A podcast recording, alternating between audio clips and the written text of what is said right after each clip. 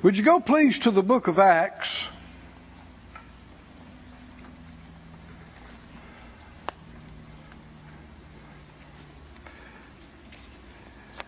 Book of Acts, chapter 20, and then also we're going to look in 2 Timothy, chapter 4.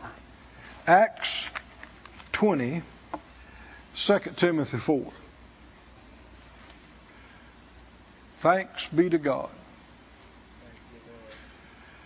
It's easy to take it for granted, but uh, it is a great thing to be able to come together like this. Have the freedom, have the ability, the prosperity, uh, got our own places to meet in. Nobody's going to kick us out if we go 10 minutes too long. Huh? Freedom, freedoms we enjoy in this country. Nobody telling us uh, that we can't preach on certain verses and certain things. Are you thankful for this? Hmm. So thankful. Well, for a few weeks now, we've been on a, uh, a series that we're calling faithful to finish. And in Acts 20, we see the Spirit of God through Paul talking about this. Acts 20. And uh, he said in uh, verse 22, he said, I, I go bound in the Spirit to Jerusalem, not knowing the things that befall shall befall me there uh, save or except that the Holy Spirit witnesses in every city, saying that bonds and afflictions abide me. Uh, Paul was an apostle and a prophet. And just because one operates in that ministry doesn't mean you know everything. You'd only know what the Lord showed you. And uh, concerning other things, you wouldn't know any more than, than anybody else. And that's what he says. He said, uh, I'm going not knowing the things that shall befall me there. He said, except for this, everywhere we go, the Spirit of God's been witnessing in every city, saying, bonds and afflictions are waiting on me there. Verse 24 but none of these things move me. Now, uh, if you read this whole passage here, these couple of chapters through here, you'll find that Paul's friends and acquaintances, they tried to get him not to go to Jerusalem. Especially when the Spirit of God said that there were bonds and afflictions waiting. Someone says, well, man, the Spirit of God said that, then you shouldn't go. Well, no, the Spirit of God didn't say don't go. Are y'all listening? You got to watch about filling in the blanks and assuming things and presuming things. He, he didn't tell him not to go. In fact, if you rewind back to when Paul got saved, back when he was Saul of Tarsus. Not Paul, Saul, back when he was the Pharisees' golden boy. What do you mean? He was everything that the other young Pharisees wanted to be. He was on the fast track to the Sanhedrin, and he was on a mission to destroy this cult called Christianity. He, he meant to do it. And so he had connections with the authorities and got letters from them empowering him. And he drugged people, good Christian people, out of their homes. And, and locked them up in jail and, and even uh, was a part of people being executed and stoned. But when he met Jesus on the road to Damascus, everything changed. Hallelujah. Hallelujah. And what the master said to him, when he appeared to him on that dusty road. He said, Saul, Saul, why are you persecuting me? And Saul said, Who are you, Lord? he didn't know who he was, but he knew he had to be Lord. Notice what he didn't say. Why are you persecuting my Christians? We would do well to remember that the Lord takes personally what we do or fail to do for His, His brothers, His sisters, believers, He's talking about. Believers. Because Paul, uh, why persecutest thou me? He wasn't just talking about Jewish people, because Paul was as Jewish as they came. He wasn't attacking Jewish people, he was attacking the church. Is that right? And Jesus identified with believers as himself. Why do you persecute me? And so uh, the scripture said, talking what, what the Lord showed Ananias, who came and ministered to Paul. That's when Paul was baptized and was able to see again. He said, uh, I'm going to show him what great things he must suffer for my name's sake. That he's going to bear my name before kings and Gentiles. This, brother, sister, is suffering according to the will of God. Is everybody listening? Yes, sir. See, I don't think I got one amen out of that. Not a single one. because our camp, faith people, and, and grace people, is people have the idea, well, no, we've been redeemed from suffering. We've been redeemed from all suffering. That's not true. Now that doesn't make people shout and run around the church, but do you, do we want to know the truth? Yes. We're redeemed from suffering the curse of the law. Amen. Somebody say, Thank you, Lord. Thank you, Lord. We have been redeemed from the curse of the law. That includes all of the bad things that result from disobeying God which includes separation from Him, lack of protection, lack of provision, lack of healing, lack, lack, lack.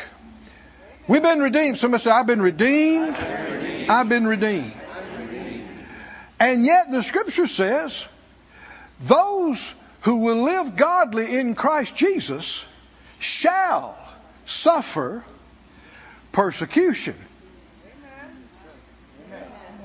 Huh? How many want to live godly? See, don't now, don't put your hand down now. You, just because you know the rest of the verse. Other folks like, yeah, I know what's coming. Yeah, hey, do you want to live godly or ungodly? Huh? You want to be like the master or like the enemy? I mean, which, that's not a hard choice. How many want to live godly in Christ Jesus. What's the rest of the verse? You shall suffer being sick and diseased. No, I've been redeemed from that. Huh? Suffer from mental anguish and torment and depression and fear. No, no, I've been redeemed from that. God didn't give me a spirit of fear. Right? Shall suffer what? Persecution. Persecution. We've not been redeemed from persecution. Let me talk to these folk over here a little bit. I said we've not been redeemed from persecution. In fact, we're told you will. If you live godly, not you might, not there's a chance it could happen. Huh? You live godly. It's going to make you stand out in this ungodly world. And the people that hate him are going to hate you. Now, nobody wants anybody to hate them. But you're not going to make it through this world living godly and everybody liking you. Not going to happen. And the more committed you are to Him, and the stronger and bolder you stand for His things, you will encounter hate, vehement hate, murderous hate. Hmm? If they hated Him and you're like Him, they will hate you too. But there is a glory side to this. Woo! The Bible said if we suffer with Him, we will also be glorified with Him.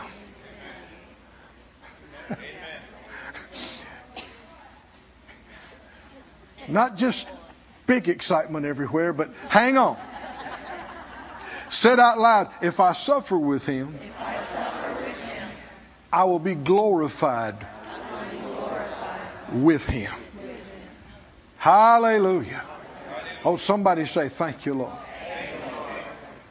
And that's what he that's what Paul's talking about here by the Spirit of God. He said, Yeah. Uh, and, and it's not that the Lord was telling him don't go when he's warning. He's just preparing him for it. He's just getting him ready so that it's not a shock and a surprise to him. And this goes all the way back to when he was born again on the road to Damascus. The Lord told him he was going to suffer a lot of things for his name's sake. And if you read in the, in Second Corinthians, he goes, he has got a whole list there of stuff that he was actually testifying about. And at one point, he told some of the people that were giving him grief about, he said, Leave me alone. Don't bother me anymore. I bear in my body the scars of the Lord Jesus Christ. What does it mean? He had been beaten. He had been uh, whipped Uh, with rods. He had been scourged. He had been stoned more than once and left for dead. He had been bobbing up and down like a cork in the ocean all day and all night, shipwrecked multiple times, betrayed, attacked, hit, all these things. And he, he's not saying, man, I wish I had more faith so this stuff would quit happening. He's saying it is a badge of honor. Now, much of the modern church doesn't think this way. And much of the modern church, Christianity has been reduced to God helping you live your best life. That's not how Paul talked. That's not how Jesus talked. That's not how Peter talked. They talked about some pain and suffering and sacrifice in order to get the job done. Now, it's not suffering for suffering's sake. See, people get into all kind of weird and twisted stuff where you got people, you know, that'll beat theirself with cords and lash theirself and deprive theirself, both in so-called Christianity and in other religions, suffering for suffering's sake that somehow that's going to help them attain another level of awareness and spiritual development. No, no, that's not what the Bible talks about at all. The Word talks about suffering for the elect's sake. If your suffering doesn't help somebody, is everybody awake? Then it is in vain. And Peter even goes into great detail about suffering for your own mistakes mm-hmm. and that there's no reward in that. and a lot of what people call suffering for Jesus is suffering for being dumb. and there is no reward. It's not spiritual, and there is no reward. But when you obey the Lord to accomplish His will, to help His church, to reach the unreached, and it costs you something, hmm? That's an honor. I said, that's an honor. Can you say, Thank you, Lord? Thank you, Lord. Go with me for time's sake too. we, we won't look at these, the rest of these texts right now, but go with me to the book of uh, Mark, chapter 8.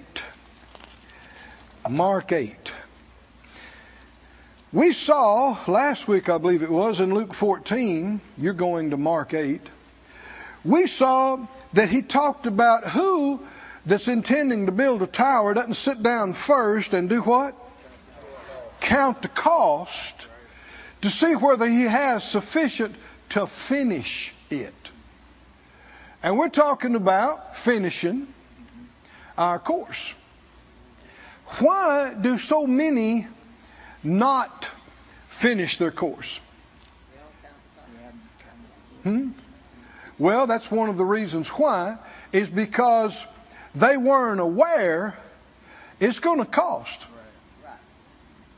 And if you're not aware, it's going to cost you something. Not, not just something, it's going to cost you everything. then when you encounter the cost, people are they're unprepared. And they're like, oh, I, I didn't sign up for this now. I just wanted God to help me live my life. But that's not real Christianity. That's a watered down version, I'll quote um, Brother Billy Graham, of easy believism.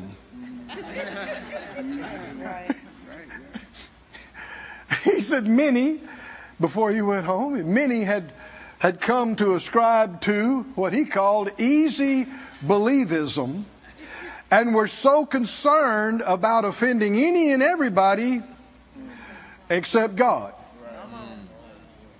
Well, that's wisdom, isn't it?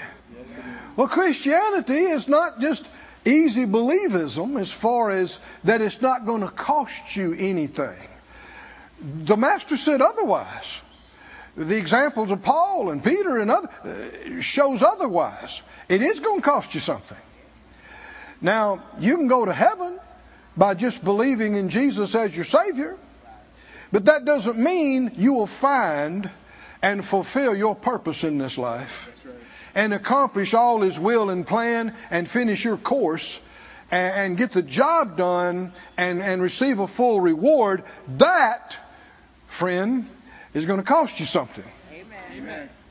But the cost is not even worthy to be compared. The Bible said, with the glory that shall be revealed, but at the time you're paying the bill, it seems like a pretty big bill.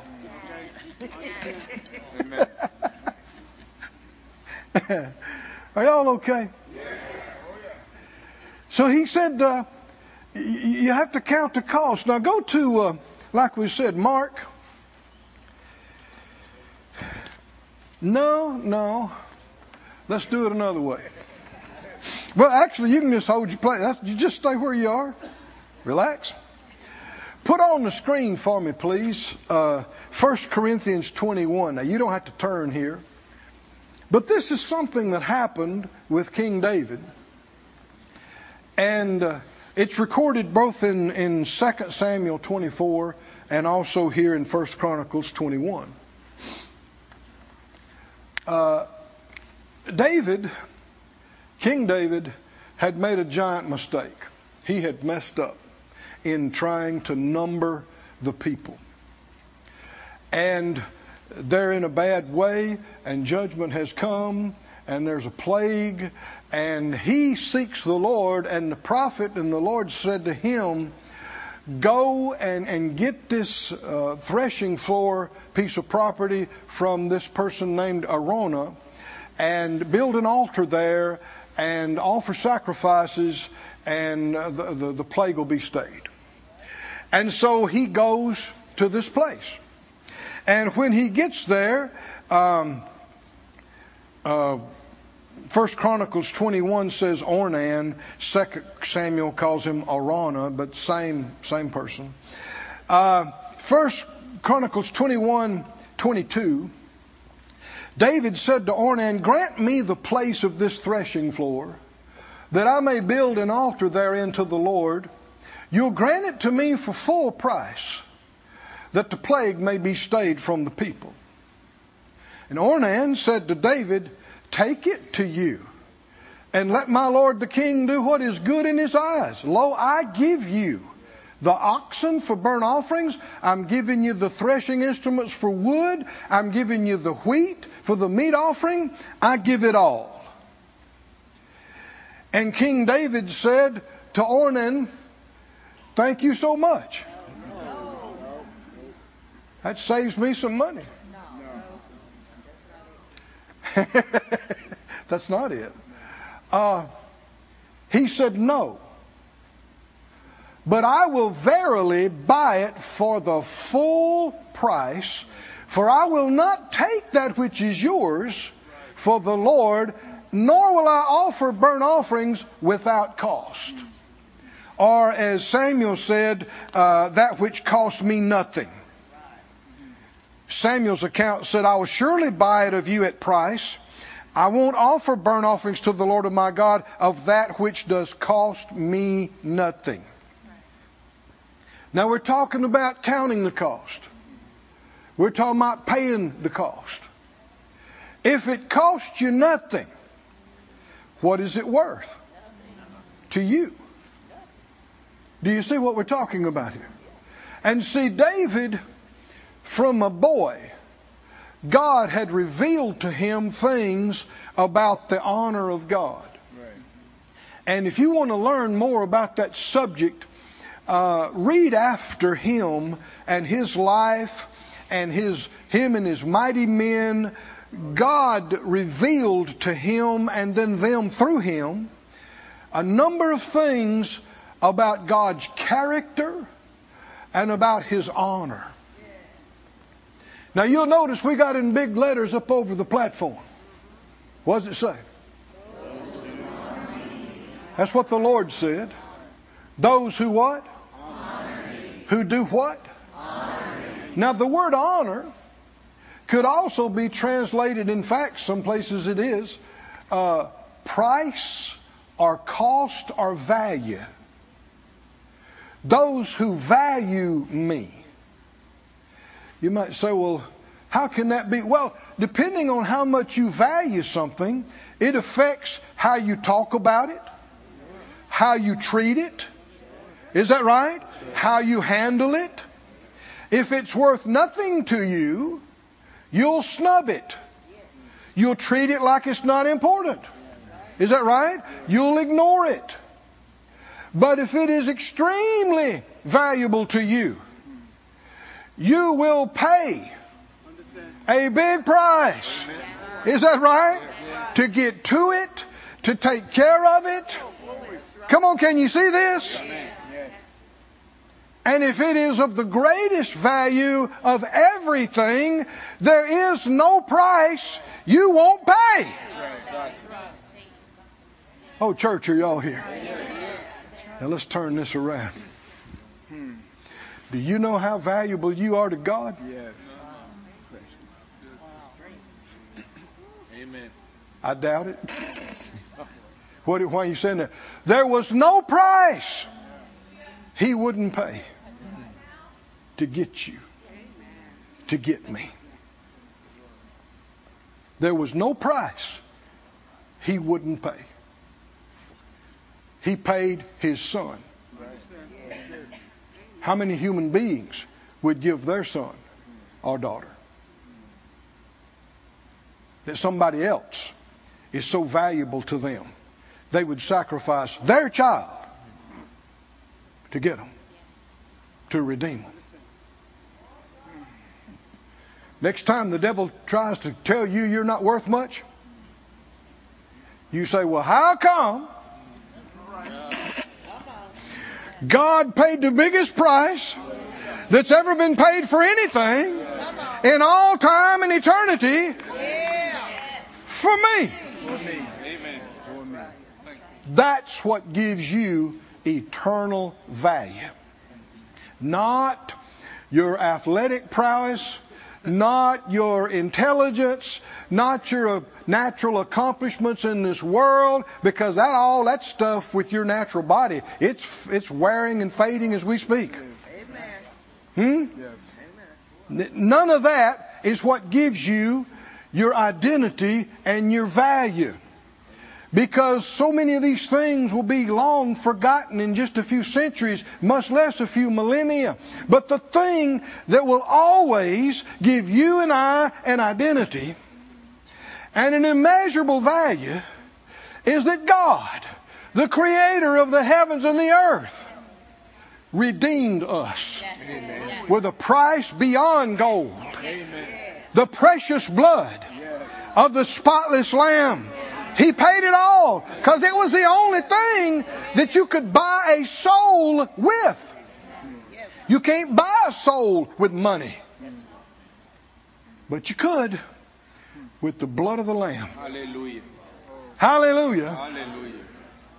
Has He honored us? Yes. Has He valued us? Yes. He did. And He does.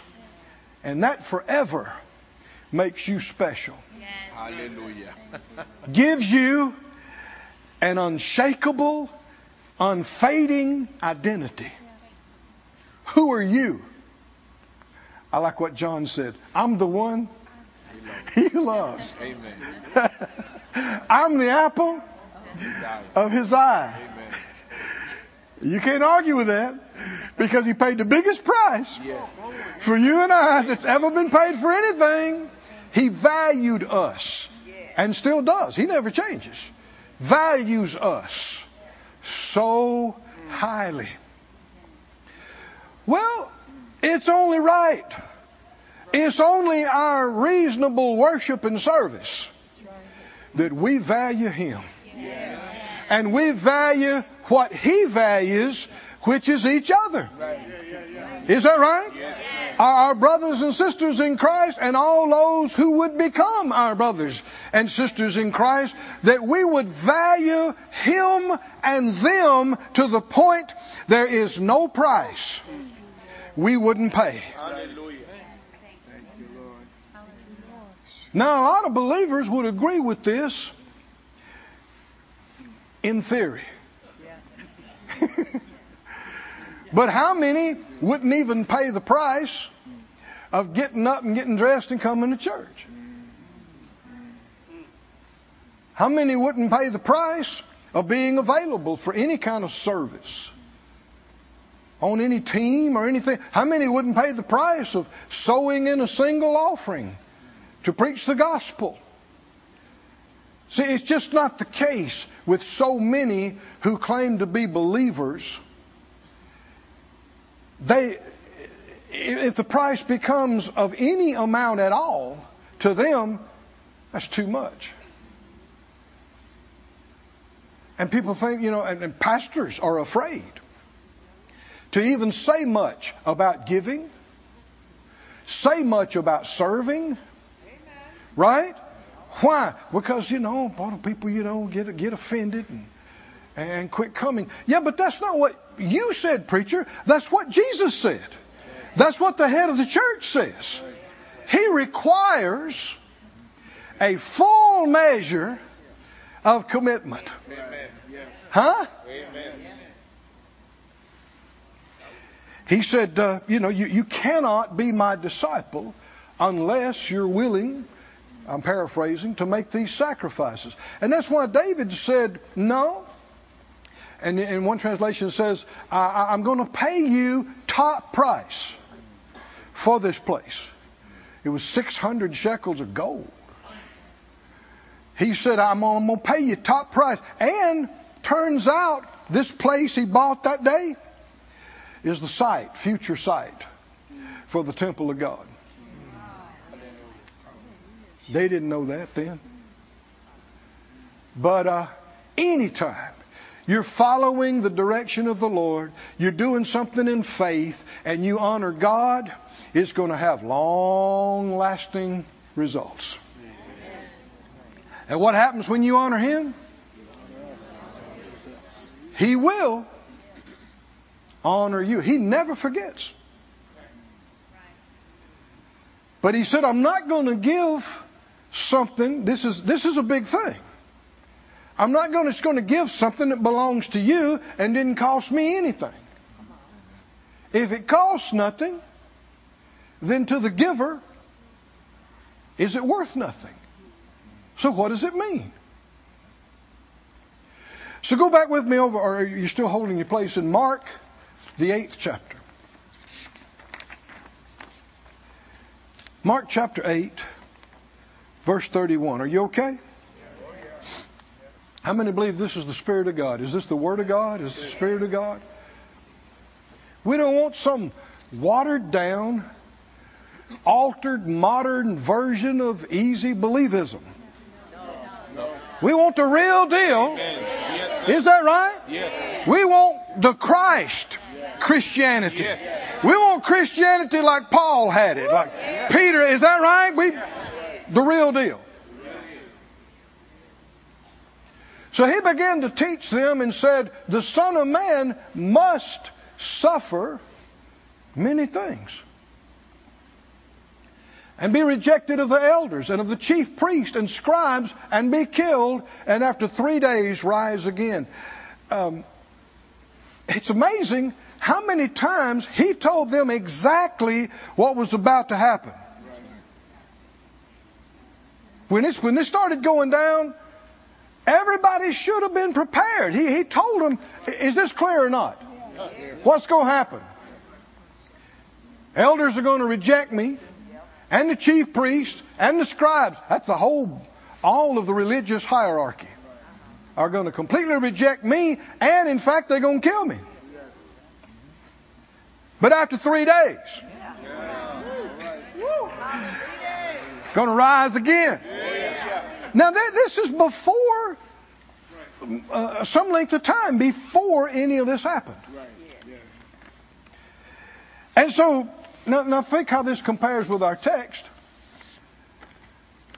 The Spirit of God, um, He had on the Mount of Transfiguration talked to uh, Moses and Elijah about these things.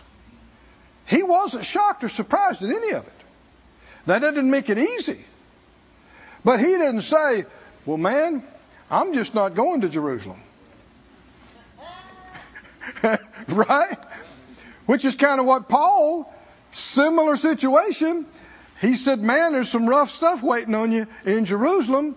But he realized, yeah, but it's still the will of God for me to go.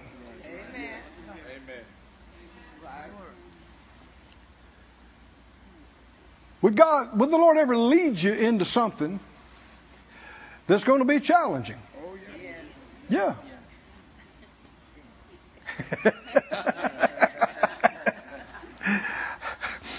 uh, verse 32, notice this. Peter took Jesus aside and he, you know, he hadn't been to our faith conferences, but he didn't believe in suffering. He believed we were redeemed from all suffering. And so he says, uh, No, Lord. Uh, if you look at Matthew's account, he said, This, this shall not be. To, what, what do you mean? Suffering, many things, being killed. No, no, no, no, no. In fact, here it says, he, Peter rebuked him. Yes, he did. No. He did what? He said, he said, what, what does that mean? He, he said, uh, no, Lord, yeah, I, I think you missed it on this.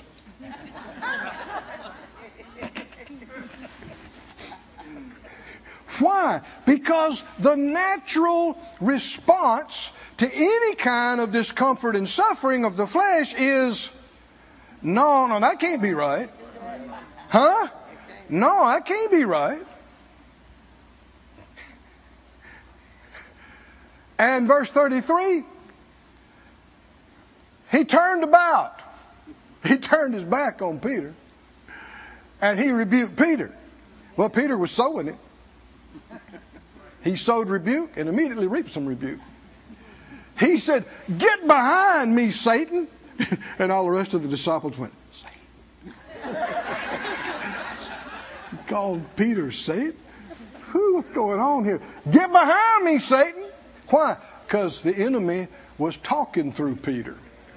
And Peter didn't have enough awareness not to yield to it. I mean, just correcting the Lord should have been a clue. Is that right? You should have thought, mm, do I really need to do this? but, like all of us, sometimes got that mouth in gear before the brain has caught up. Get behind me, Satan. You, you don't savor the things that be of God, but the things that be of men. And see, that's back to this, that all that's, that this is about is us living our life. Huh? Man-centric, self-centric. God's here to help us live our life. No, uh-uh, you got that skewed. You're here to help do His will. Amen. Hmm? Uh, keep going. When he had called the people to him, he said, Whoever will come after me, let him do what? Deny himself and do what? Take up his cross and follow me. Does that apply to us today? Certainly it does. What, what does that mean, take up your cross? You, you and I can't pay the price to redeem mankind. Only He could do that. And He's done it. I said He's done it. Nothing you can add to it. But there is the job of going into all the world preaching the gospel to every created person. Is that right? Of building the church that the gates of hell shall not prevail against. And that is going to require in this curse filled, evil filled, God hating world, that's going to require you enduring, you and I enduring, hmm? Some sufferings, some discomfort, some pain. Huh? But not pain and suffering from the curse of the law. But persecution. And whatever it costs and takes to obey and go all the way. Finish the job. Complete the course. And the only reason you would do that is because it's worth so much to you. God, His will, His people is worth so much to you that, like Paul said, I will, I will very gladly spend and be spent for you. That is being like the Master. Come on, can you see that? Not His cross, your cross. Right? Your obedience, your service, your sacrifice. Everybody said out loud, my service. My service. My sacrifice. My sacrifice. My cross. My cross. Hallelujah. Hallelujah. if you don't want to be inconvenienced, if you don't want to be bothered, you won't do it and millions won't do it. We can't choose for everybody. But how many don't know this life is short? That's what we started out talking about. This life is so very brief, so short. Is it too early to be thinking about finishing up? No, no. Absolutely not. He said, Whoever will come after me, let him deny himself, take up his cross, and follow me. For whoever will save his life, what'll happen? If you just live for yourself, you will be disappointed. No, no might. You'll lose it. Even if you thought you got it, it'll slip through your fingers. But if you lose your life, if you just say, forget about what I wanted, what does the Lord want me to do? Lord, I belong to you. I'm available to you. I'm yours to command. It may look like you're losing things and giving up things. Oh, but you'll find out it wasn't worthy to be compared with what God had planned for you. Hallelujah. And what He will add to you and let you be a part of and let you enjoy. Things you could never have attained on your own. Never have achieved on your own. Never. But if you lose it for His sake in the Gospels, that same one will save it. Hallelujah. Go to the ninth chapter of uh, Mark.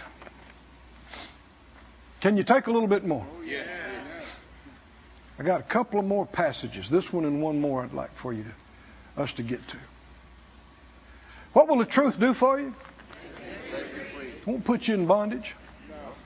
It'll make you free. Amen. There's a higher purpose for the child of God living and existing than just making it through another day. Huh? Seeing how long you can live, seeing how early you can retire, making some money, being comfortable. Have you heard that? That is so many people people's biggest goal in life is being comfortable. Being able to retire, being able to retire comfortably. Like this is all there is. But no, dear heart, you you're not supposed to retire from the things of God. Never. Huh? When do I retire from that? When you quit breathing? That's it. That's not hard to figure out. It's when you quit breathing and you leave, then it says you rest from your labors and your works do follow you. Till then, okay, you might re- retire from a profession, but not from serving God.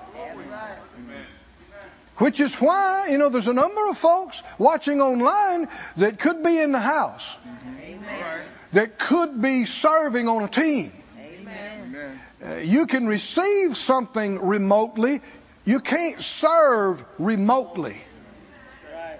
And so this is not just about God helping you live your best life. Uh, we must be about the Christ Amen. who was about service Yes. And sacrifice. Amen. Hmm? Amen. Sacrificing whatever it took to accomplish the service. Yes. We can't repeat his cross, but we can take up our cross, Amen. our service, our sacrifice. And if you're serious about it, he will show you what that is. And his grace is sufficient. Mark 9 and 30. Mark 9 and 30. This has grown on me. They departed and passed through Galilee, and he would not that any man should know it. Keep reading. Next several verses here. He taught his disciples. He said to them, now this, this is the same book, Mark, just a chapter later. What's he saying? He taught his disciples, he said, the Son of Man is going to be delivered into the hands of men, and they're going to kill him. Ain't that what we just read in chapter 8? Why? Preparing them. Is that right? Preparing them. Yeah, it's, it's a big price. It's a giant price. It is a sacrifice. But I, that's why I'm here. I came to pay this. He's preparing them, getting them ready. The Son of Man is going to be delivered into the hands of men, and they're going to kill him. And after he's killed, he's going to rise the third day. That's right. You know, they shouldn't have been bewildered. Right? When the guards came and took him.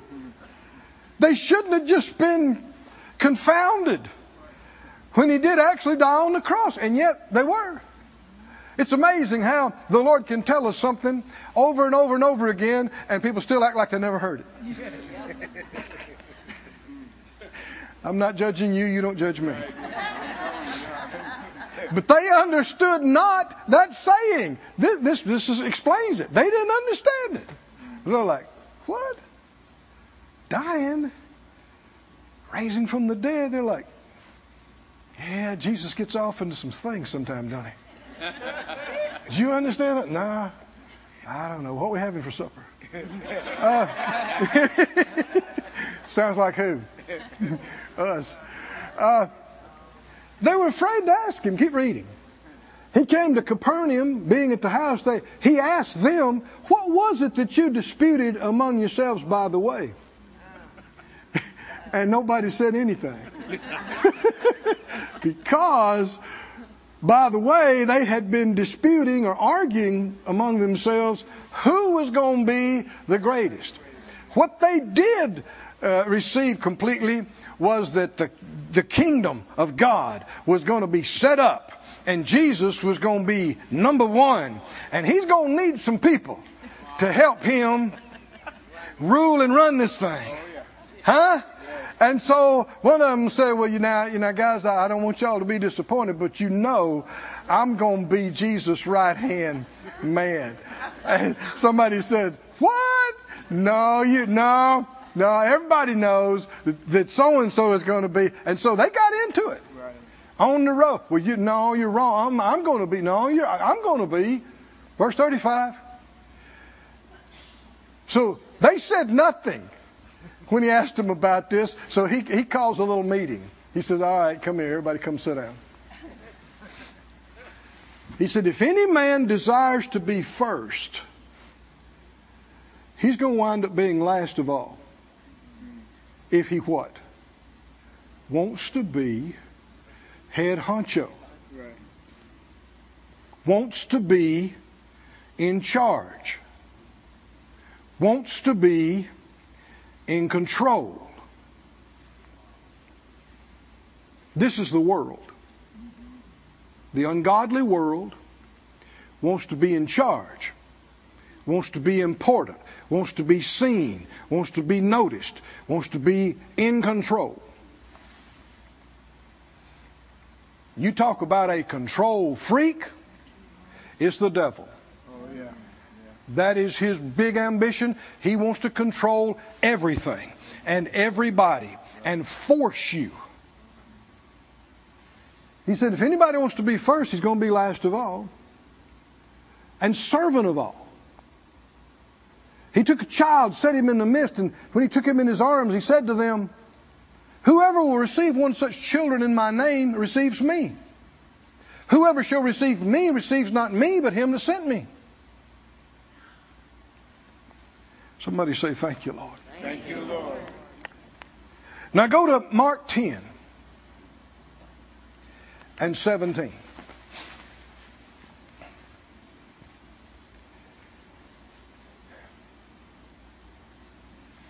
When he was come forth, gone forth into the way, there came one running and kneeled to him and said, Good master, what shall I do that I may inherit eternal life?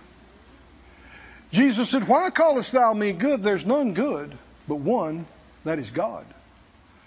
He said, You know the commandments.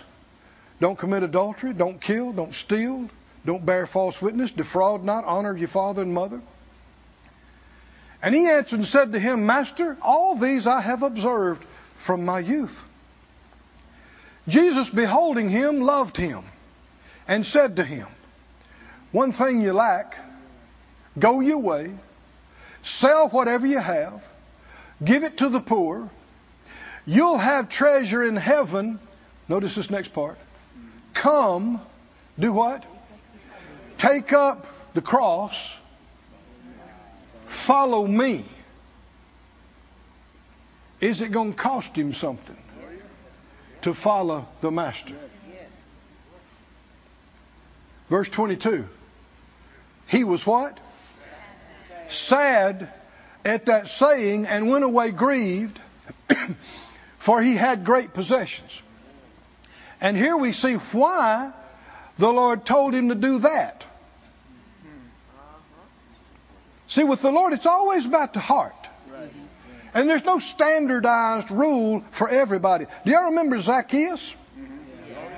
What was the children saying? Wee little man climbed up in the sycamore tree. Lord, he wanted to see. Uh, oh, and the Lord said, I, I got to go to your house to eat today. So he went to Zacchaeus' house, and in the middle of this, Zacchaeus stood up and said, uh, Lord, uh, I'm giving the half of my goods to the poor. And the Lord didn't say, mm, half's not good enough. He said, Salvation's come to your house today. He didn't ask him for more. Well, is it all? Is it half? What is it? It's whatever he says to you. Hmm? And this wouldn't have meant that this rich young man is taking a vow of poverty. He didn't ask him to take a vow of poverty. He asked him to demonstrate that he values God and the things of God more than he values this money. And you see why the Lord told him to do that. The Spirit of God prompted him because the money would meant more to him than the things of God. He proved it. Because to him it was a price too high to pay.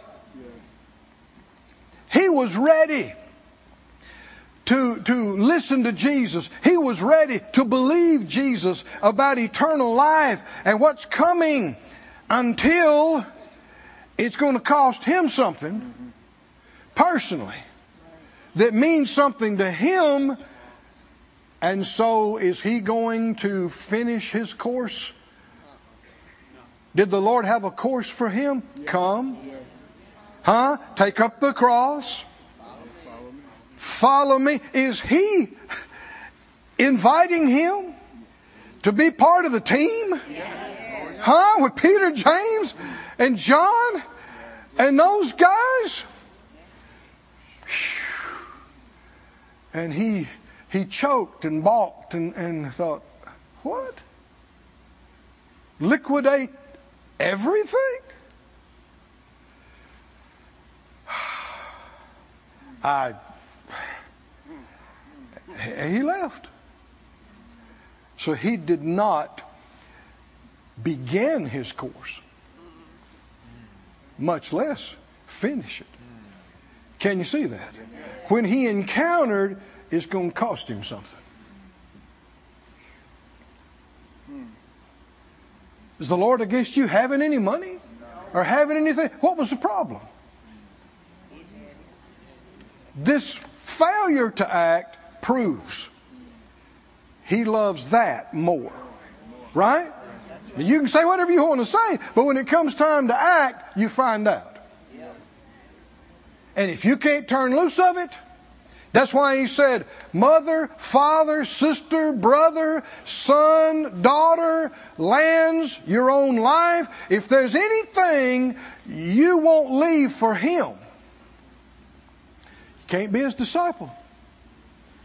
Because he requires the number one spot that you love the Lord your God with all your heart, all your soul, all your mind, all your strength, and that means there's no price you won't pay to follow him.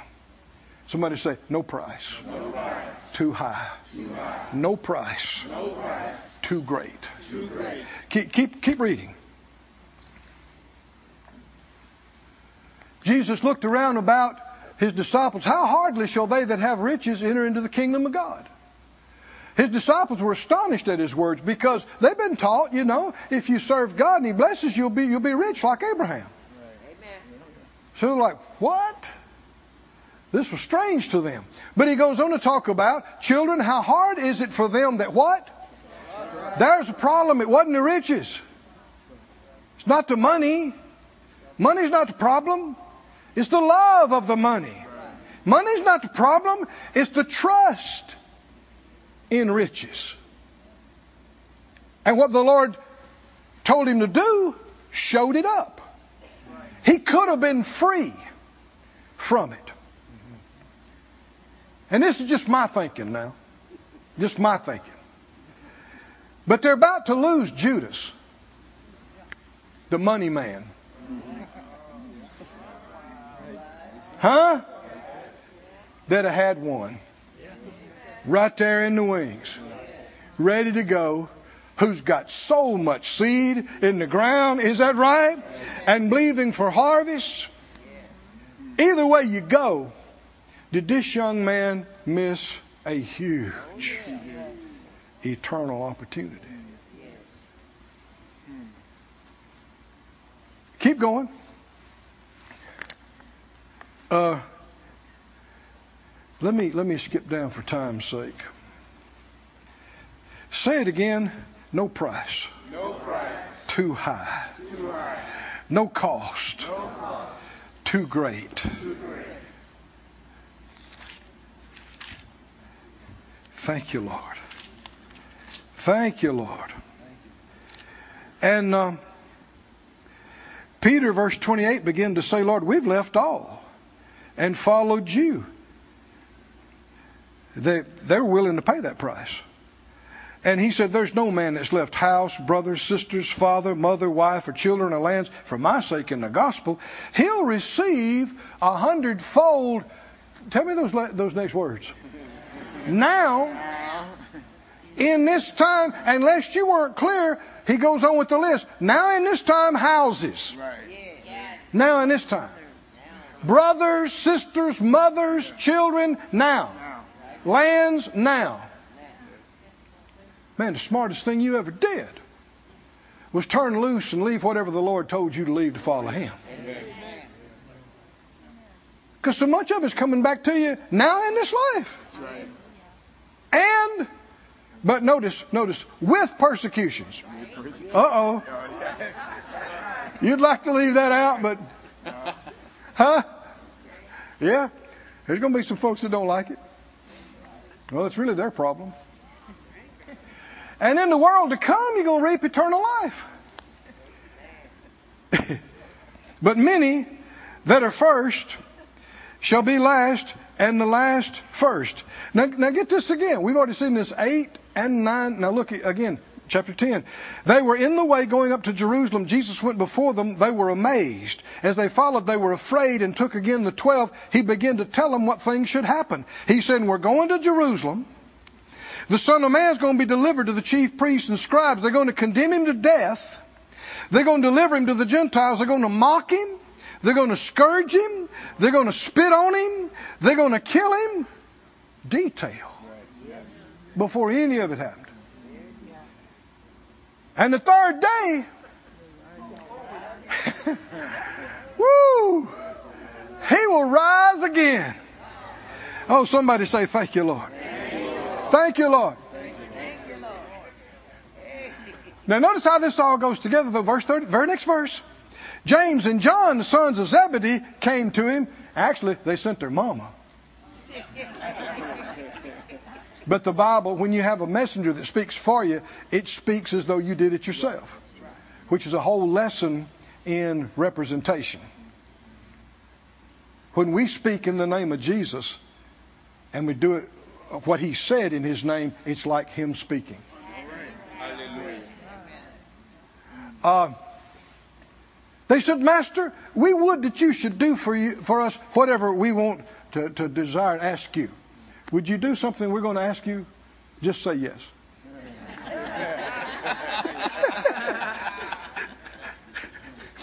Verse 36.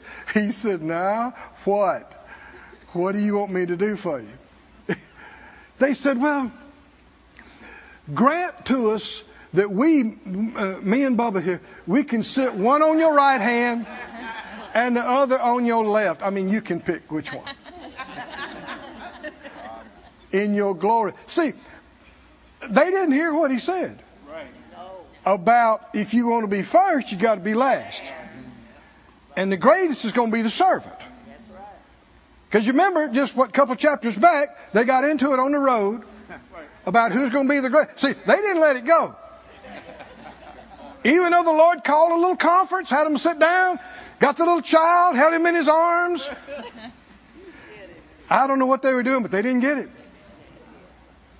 Here they are, chapters later, going, Lord.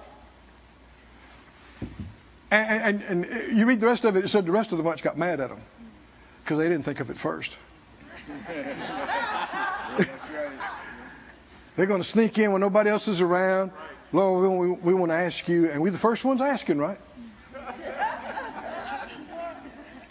we want to be uh, number one and two, you know, behind you. We want to be at the top. We want to be in control. We want to be in charge. That's the way of the world. And we must die to it. It is not like the master. That's not his way. Wanting to take charge, wanting to take over, wanting to control. That's the nature of the enemy. That's all around you in this world. You'll have to fight it. And it's just natural to the selfish nature. Let me take it. Let me do it. I know what to do. Let me take control. Get out of the way. I got this. Jesus said, You don't know what you're asking. Can you drink the cup that I'm going to drink of? Is he talking about suffering here? yes, he is. Can you be baptized with the baptism I'm about to be baptized with? He's talking about suffering. He's talking about service. He's talking about sacrifice. Isn't he? Yes. And they're talking about being in charge. Verse 40, or verse 39, they said what? We can. Are they counting the cost? No. No, no they, they're clueless as to the cost. And Jesus said, Well, all right then. You shall indeed drink the cup that I'm going to drink of and be the baptism that I'm going to be baptized with. They should have hit their knees and went, Oh God. But they didn't know. But to partake in his sufferings is to share in his glory.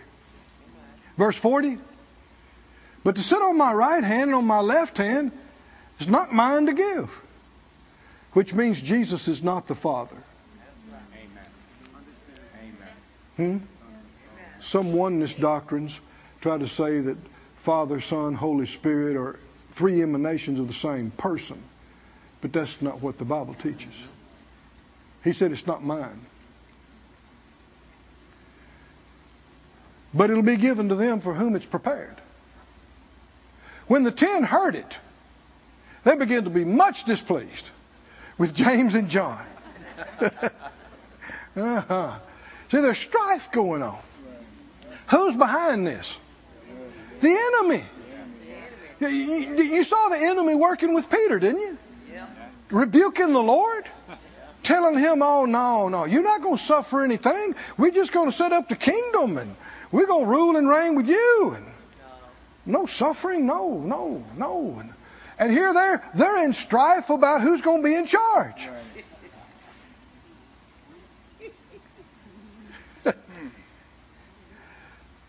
Say it out loud. It's not about who's in charge. It's not about who's in charge. It's about service. It's about service. It's about sacrifice. It's about sacrifice. Hallelujah. That's, that's, that's the law of the Christ. That's being like the Christ. They, began, they, they were much displeased. I'm just about done. And he said, Jesus called them to him. Time for another lesson. Come on, come on back, guys. Come here. Sit down. he said, You know, they which are accounted to rule over the Gentiles. Now, the Gentiles described all the folks without a covenant with God, ungodly people they exercise lordship over them. No, they lord it over them. And their great ones exercise authority or control over them. In the world, the ungodly world, they dominate each other. They lord it over each other. but it shall not be so among you. Somebody say, not like the world. Not like the world.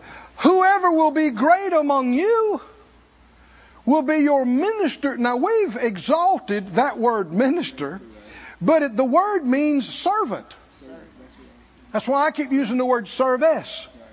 That's why around the churches we have service teams. Amen. Service teams. Whoever will be great among you will be your server, will serve. To be like the Christ is to find joy in serving. Amen. Oh, Hallelujah. Hallelujah. To, to enjoy benefiting another. To enjoy removing a burden from another. Yes, sir. To enjoy being a part of another's prayer being answered, of another's need being met, of another's dream and vision coming to pass and being fulfilled. To enjoy that is to be godly. To enjoy that is to be like the Christ. Amen.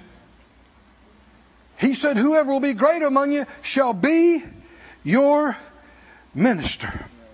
And whoever of you will be chiefest shall be servant of all.